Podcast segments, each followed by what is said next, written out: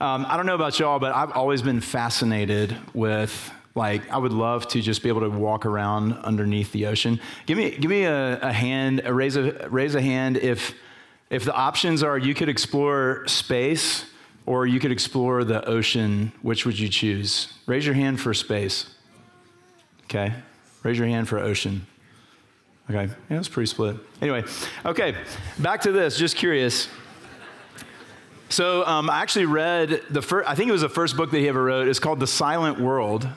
And he talks about just the incredible, unbelievable majesty of this whole world that exists under the surface of the water that until very recently and until like what was happening through he and his co-workers and co-creators uh, and co-explorers that like this was largely unknown to us.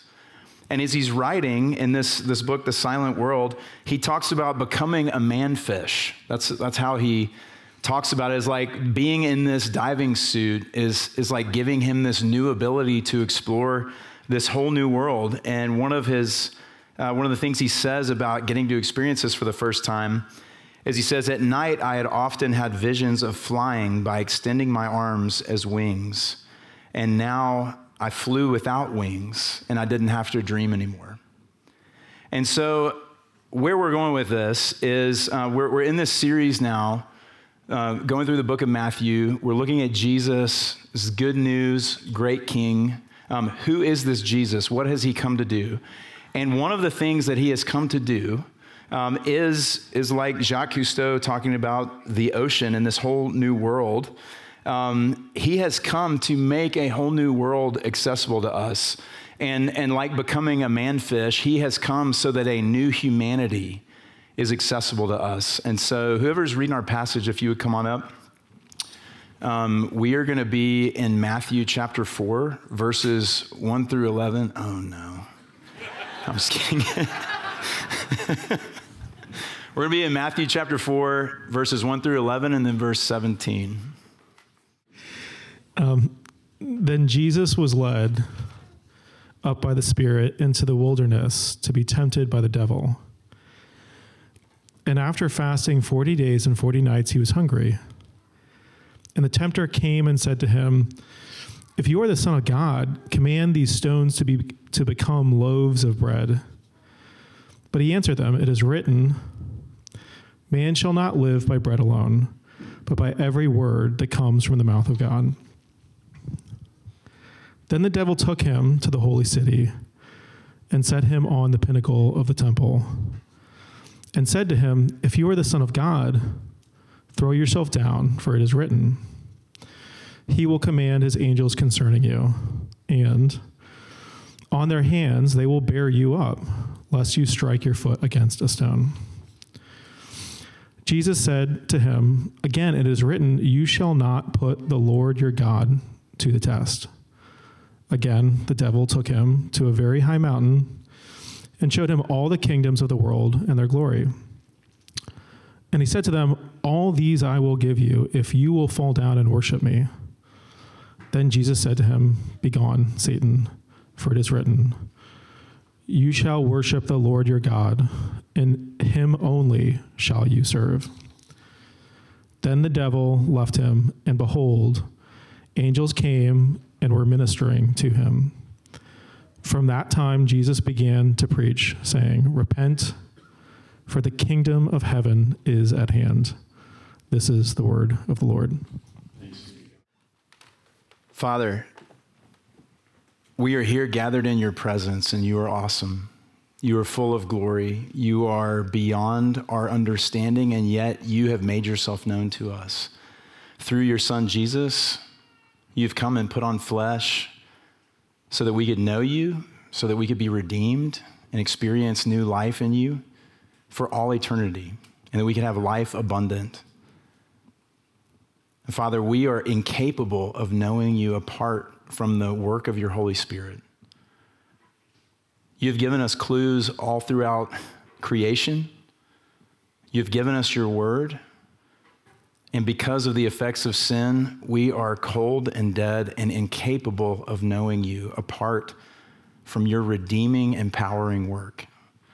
And so I pray that you would come right now, that you would come and work in all of our hearts to open our eyes, open our minds, open our hearts, that you would enable us to know you, and that you would change our affections to desire you above all else, that you would change our wills to just want whatever you want. And as, as you have given me the precious gift this week of knowing you more deeply and more rightly in this passage this week, I'm very aware of my limitations and my frailties and my inability in my own power to convey even the tiniest amount of your goodness and your glory this morning. And so I pray that you would come and work through your Holy Spirit and that you would speak to all of our hearts, mine included, and, and tell us about yourself in ways that we need to hear and that you would not leave us unchanged. And I ask that in your name, Jesus. Amen. Okay, so this passage, if you were with us last week, we read about Jesus being baptized, and, and he, was, he was baptized, and he sees the Spirit of the Lord coming to rest on him. And he hears a voice from heaven say, This is my beloved Son, with whom I am well pleased. And, and so then it's kind of jarring to go directly from that into this passage. And it says, Then Jesus was led up by the Spirit, that same Spirit, into the wilderness to be tempted by the devil. You think, what is happening? If God loves him, why is he allowing him to be led into the wilderness, this desolate place, to be tempted by the devil?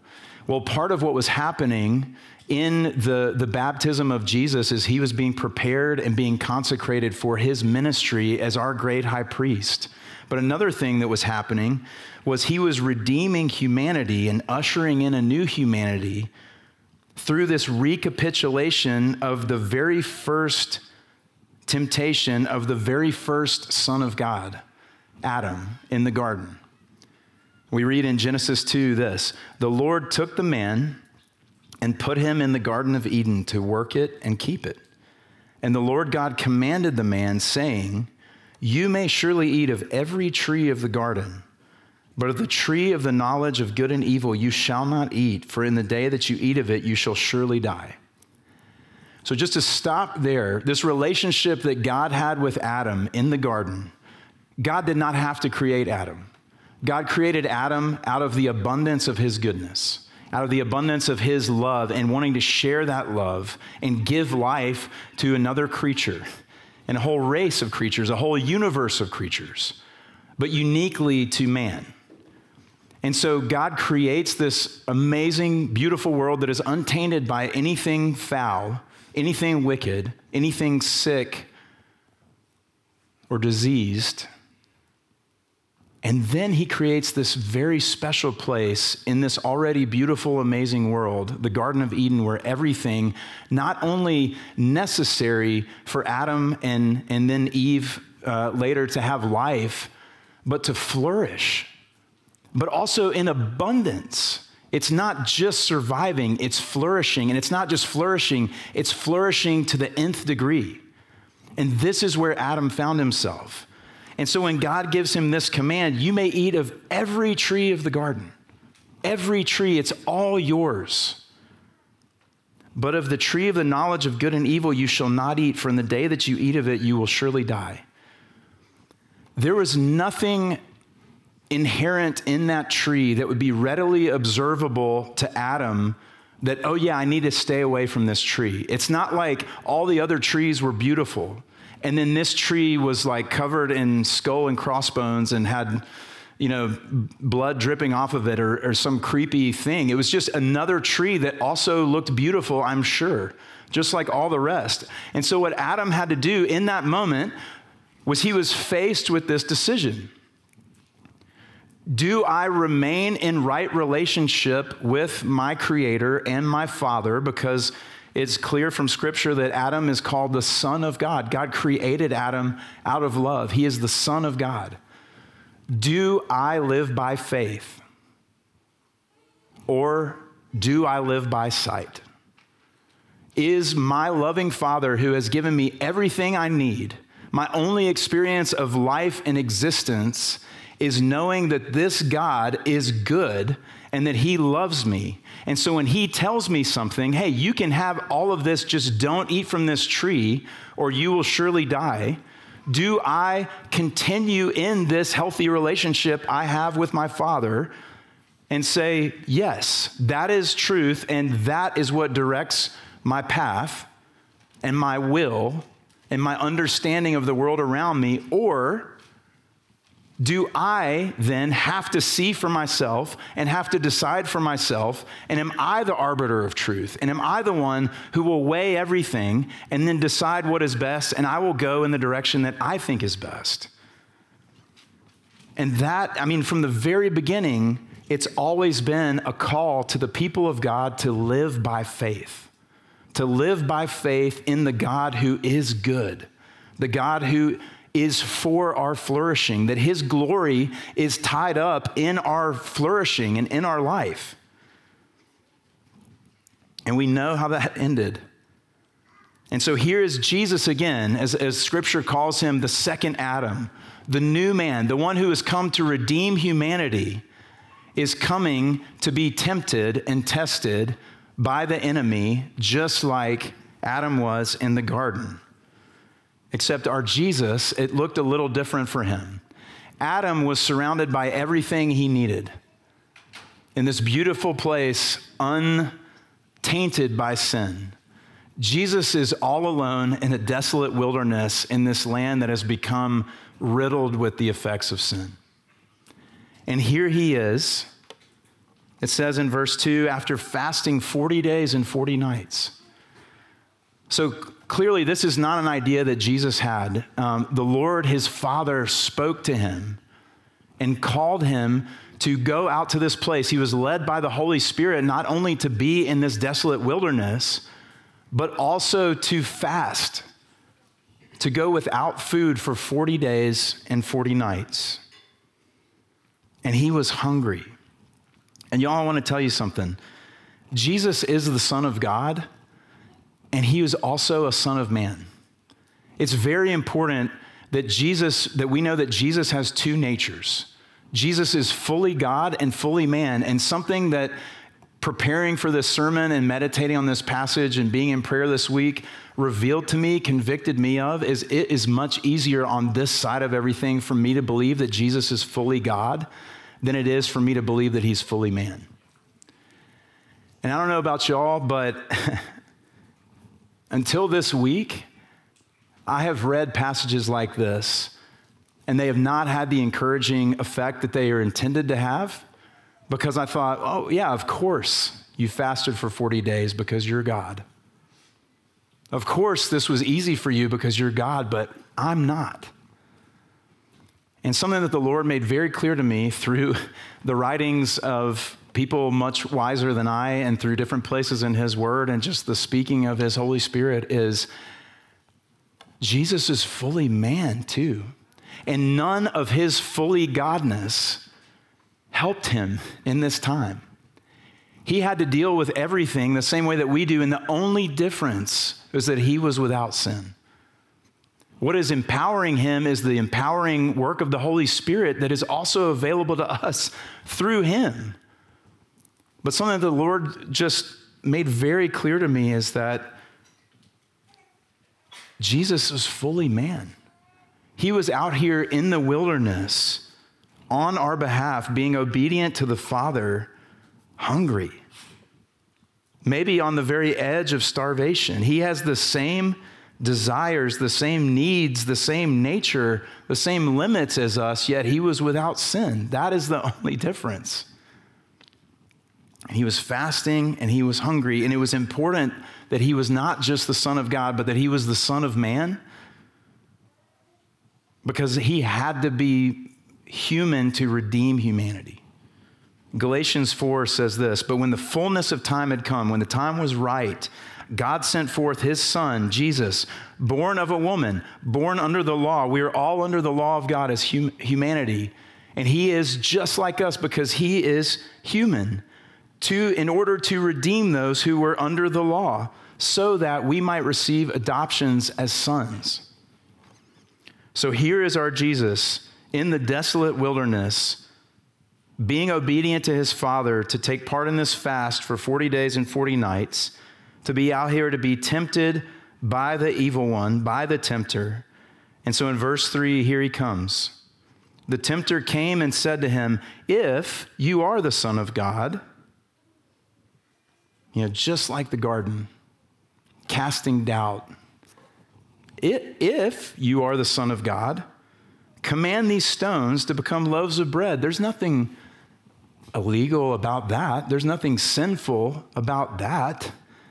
Surely it means something to be God's son, and, and you don't have to just starve to death out here. It's not like you're calling down a, a, a royalty and, and all of this luxury. We're talking about the necessities of life bread, and God's not going to let you use your powers to give yourself bread?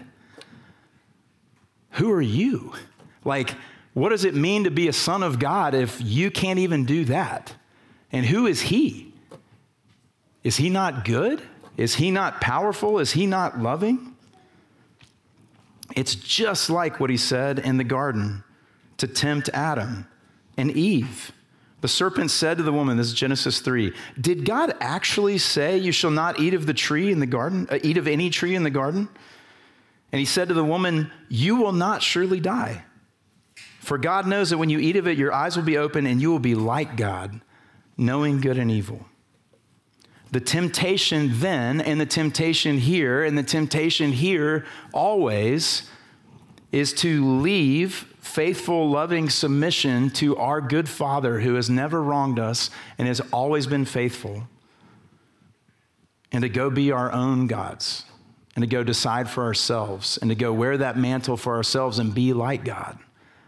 And you know, and maybe in a certain way, the enemy was right. Adam and Eve were more like God in a certain way, but it was not in a way that was helpful. It only brought destruction and death. As one uh, commentator put it, the enemy insinuates that God is incredibly uncaring about human needs and hostile to human progress. Do we hear that today? Insinuating that God is incredibly uncaring about human needs. Well, if you really love me, you would. And hostile to human progress. If only we could be done with this whole idea of God, then man, then humanity could finally elevate to this place where we belong. And we see how that's working out. That is a lie straight from the serpent's mouth. What about us? You know, I was reflecting on this, the ways that the enemy comes to us, the way that we hear this temptation in our own thoughts and in our own hearts and in our own desires. And the two areas I thought of that, that probably we are tempted with most above all else is sex and money. You think about, I think about the echoes of what I'm hearing about human sexuality, and it sounds a lot like this. Yeah, surely God would want you to be happy. Surely, right? Like, surely, I mean, sex is one of the most basic human needs. And He doesn't want your needs fulfilled? Well, what kind of God is that? Is He for humanity or is He against humanity?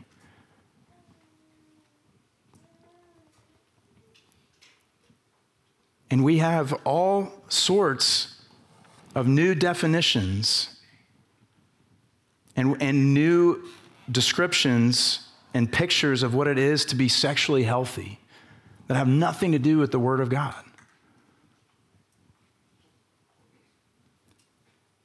And brothers and sisters who are dealing with same sex attraction are fighting like on two fronts here.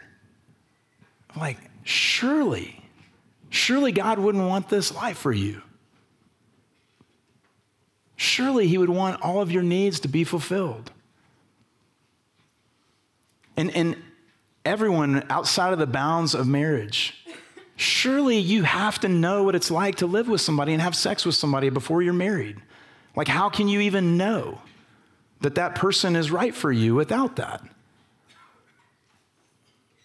And we're just thrown into this turmoil and money.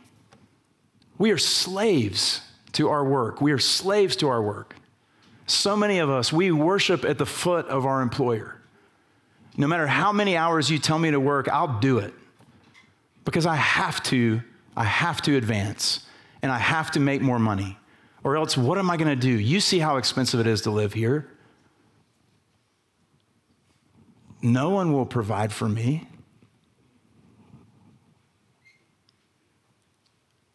And God would want me to be comfortable, right? Like, this is life. Like, He would want me to have these things, right? Surely, and surely then, I know this isn't good, but yeah, just for a few years, just for a few years, I'll, I'll just sell my soul and everything I have that makes me look human, and I will become a cog in this machine, and I will give everything I have to this work. And thank you, Lord, that Jesus, the King of the universe, died a penniless virgin. Because now we can trust him. Jesus is like, look, I know where life is. I am life. And let me just tell you, it's not in these things. These things can be good gifts from God, but anytime they are pitted against His word and His will for us, they bring death. God can choose in His benevolence and His wisdom to give me a spouse and allow me to have sex the way that He has designed it to be, or not. And for Jesus, the answer was or not, because we are his spouse. And he was waiting. And he was completely content in that. He was completely content in the love of the Father and the love that he had for his people. And he did not need certain luxury, certain comfort, certain security to be okay. He had nothing, he did not have a home. And I'm upset because my home is not as comfortable as I want it to be. And he's saying, Look, I am the only one who has come from above. I'm the only one who knows what life is. And I'm telling you, you can have it without this. Because God is faithful and He will never leave you, He will never forsake you. Do I know what I need better than my Creator and Father? Because, y'all, Jesus didn't. Jesus did not.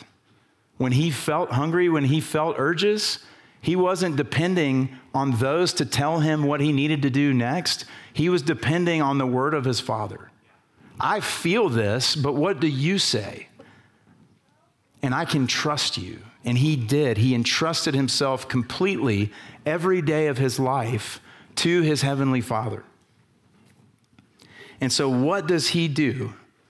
How does he respond to the tempter? Verse 4 He answered, It is written, Man shall not live by bread alone, but by every word that comes from the mouth of God. Jesus is saying, Look, forget money and sex, not even bread, not even food is my greatest need in this moment where I'm at the brink of starvation. My greatest need at this moment and every other moment of my life while I draw breath is the Father, is a relationship with Him. And so, if He tells me to come out here into the wilderness and fast for 40 days and 40 nights, I'm going to do that. And I'm going to trust that that's where life is. And I am going to forego bread until He tells me it's time for me to have bread again. Because man does not live by bread alone. And, and whether we've put the pieces together and connected those dots consciously, we know that, don't we? When I run after bread, when I run after sex, when I run after money, when I run after every desire that I have that does not come into submission to the God of the universe, it does not fulfill. It never has, it never will. And Jesus is saying, hey, this is wild. I know this is wild because all you've ever known is slavery in the kingdom of darkness, where you have to have all these comforts in order to be okay. And I'm coming from a new kingdom, and I am telling you the way that it was before sin and the way it's gonna be after sin. And I'm telling you that this is not where life is. That life is found in the Father alone. And just like Adam, Jesus did not necessarily know why it had to be exactly like this, why he found himself 40 days without food in the wilderness to be tempted by the enemy. He might have known big picture and broad brush, but I doubt he knew exactly why it had to be just like this. And unlike Adam, he was like, Yeah, I don't need to understand for myself. I just need to know that you've called me to this, and that's why I'm here doing this. And think about the anxiety, think about the peace of mind that we would have if we lived like that. Like, I'm taking things that are way too big for me, that are way beyond my pay grade, and I'm trying to decide for myself what's true and right and good when I could just be obeying the Lord and His Word and setting it all down and not having to have all of this stuff in my mind all the time. But there's another reason that Jesus quoted this scripture. This is actually from Deuteronomy chapter 8, verse 3, what he says here in verse 4. God has led Jesus into this 40 day fast and testing, and the significance of that is it corresponds with Israel, the people of God, in their 40 years in the wilderness of testing as they were leaving Egypt, coming into the promised land. And God refers to Israel as, in Exodus 4, as his firstborn son.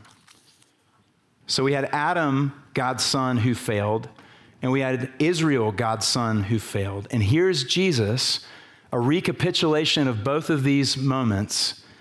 And let me read um, Deuteronomy 8 3 in the context that it was written. This is God speaking to his people as they're leaving the slavery of Egypt in the wilderness on their way to the promised land. The whole commandment that I command you today, you shall be careful to do, that you may live and multiply. Remember, what God calls us to is so that we can live, so we can have life, so that we can live and multiply, not so that you can be my slaves, so that you can have life.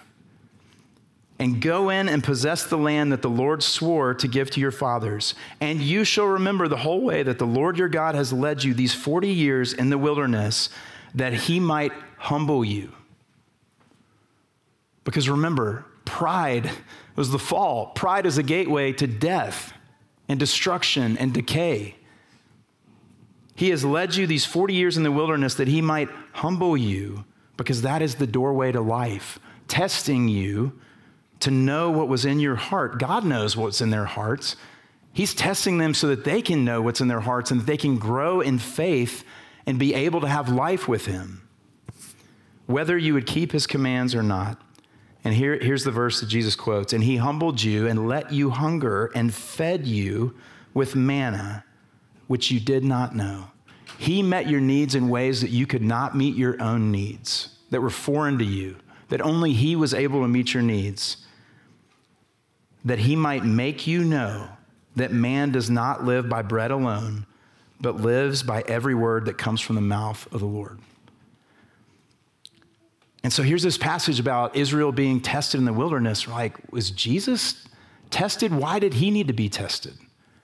If he was perfect, if he was sinless, why did he need to be tested? Well, Hebrews 2:10 says it was fitting that God, in bringing many sons to glory, should make the founder of their salvation perfect through suffering. It talks about Jesus being made perfect. Well, I thought he already was perfect. Jesus was sinless, yes. But he had to grow in his faith and maturity just like we do because he was fully human. He was fully human and fully God. And in his humanity, he grew from a, a, baby just like we do. And he was a child and he grew in his, his maturity and his ability to know the Lord. And he had to be strengthened and prepared just like God's people were strengthened in the wilderness, except he did not fail. He had to be strengthened for his work as our great high priest as he was going to the cross. And he had to be equipped as our shepherd. In order to be his shepherd, you've got to know what it's like to be a sheep. And Hebrews 4:15 says this, "For we do not have a high priest who is unable to sympathize with our weaknesses. If he was only God, he would not know what it's like to live life here. He would not know how hard it is to live here and to be single or to not have enough money to have the things that you want. He would not know any of that. He would not know how hard it is to withstand sin if he were not also fully man. But we do have a great high priest who can sympathize with our weaknesses, who in every respect has been tempted as we are, yet without sin. What Adam failed to do as God's son, what Israel failed to do as God's son, Jesus did. Romans 5:18 says this, "For as by one man's disobedience, Adam, the many were made sinners, so by one man's obedience, Jesus, the many will be made righteous."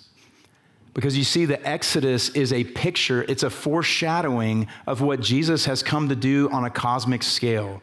We are all slaves to sin.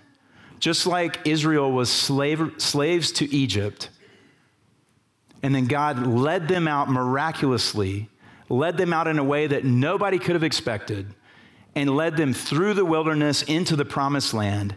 He's saying, This is what I'm doing through the whole story of human history through my son Jesus.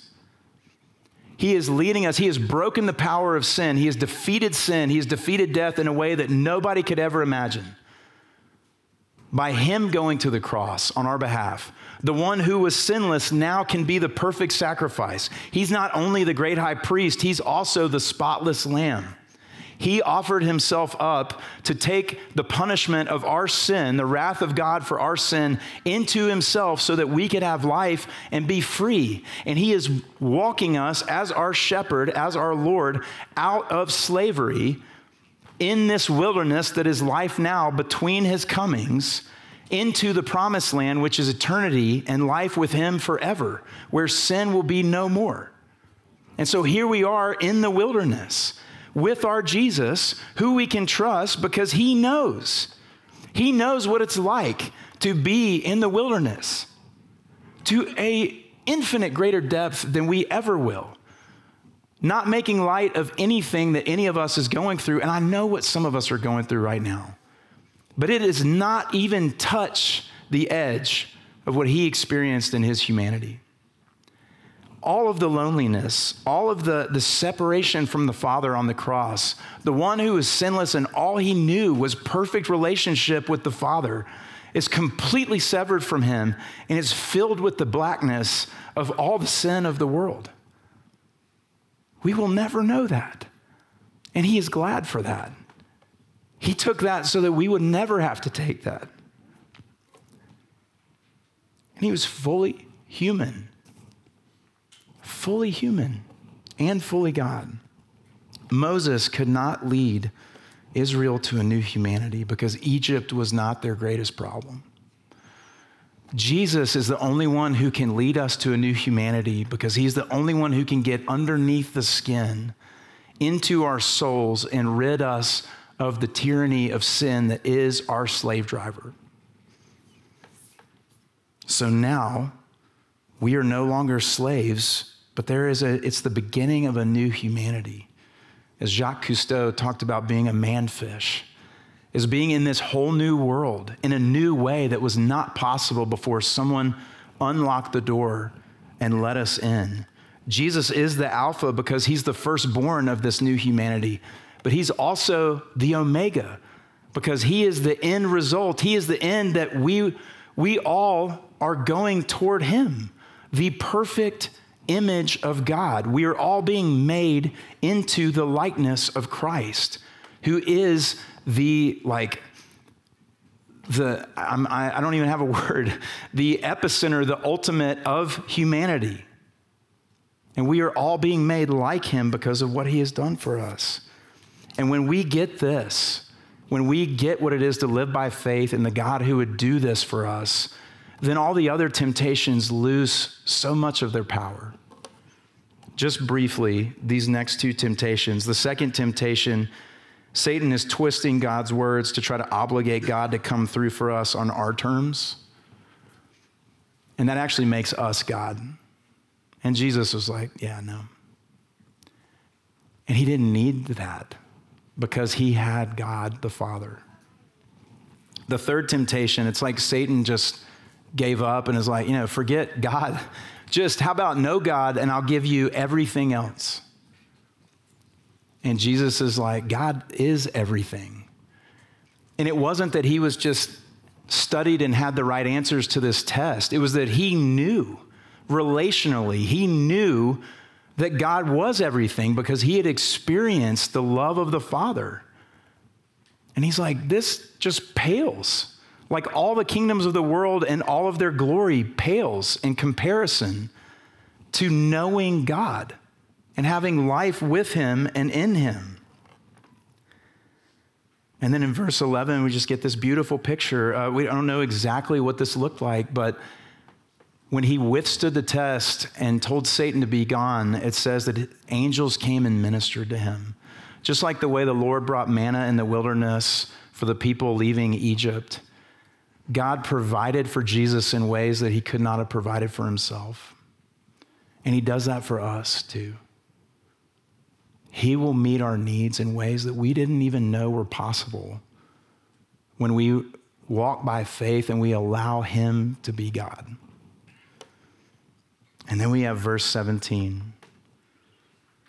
From this time on, Jesus began to preach, saying, Repent. That word repent means turn back. Turn back to God. Turn back to right relationship with God. Repent, for the kingdom of heaven is at hand. Turn back to God because now you can. Apart from the, the work of the Holy Spirit, no one can turn back to God. We are all enslaved to the power of the enemy. But through the Holy Spirit, we can because he has broken the power of the enemy. And so, if you are in Christ, the Holy Spirit dwells in you, and you do have the power to turn back to God. And that is the call on our lives from now until the day that Jesus returns or that we die and we meet him is that we are constantly turning back to God to depend on Him and not ourselves. And if you're in this room and you do not know God, you also have the power to turn back because He is here and He is speaking to you. And He is saying, Everyone who comes to me, everyone who calls on me, I will not turn away. So, in that invitation, the power of the Holy Spirit is working in you to say, Turn.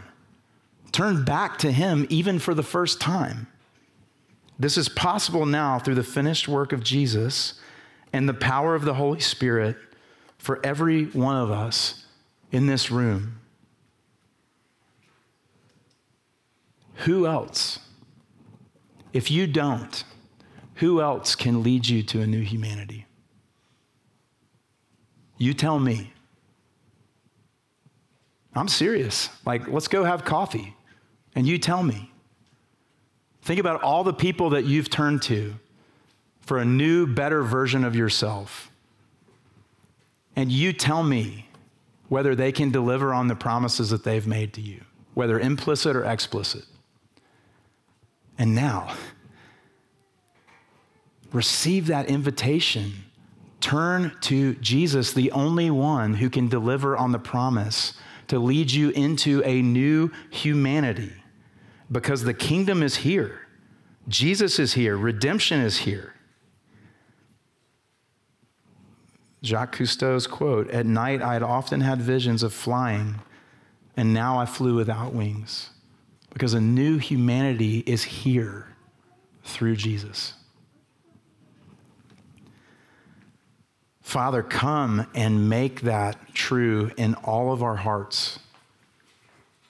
Come and do your mighty work. Jesus, thank you for who you are. Thank you for being perfectly obedient because we could not. We are completely hopeless without you. You are our only hope, and you have finished the work. You have been obedient from the heart to the Father all of your days in perfection you have endured the deepest darkness so that we could have life. So thank you. Help us access you in your power. Help us to see you. Help our hearts glow with a warmth for you and a love for you that we have not known before. And I ask this in your name. Amen.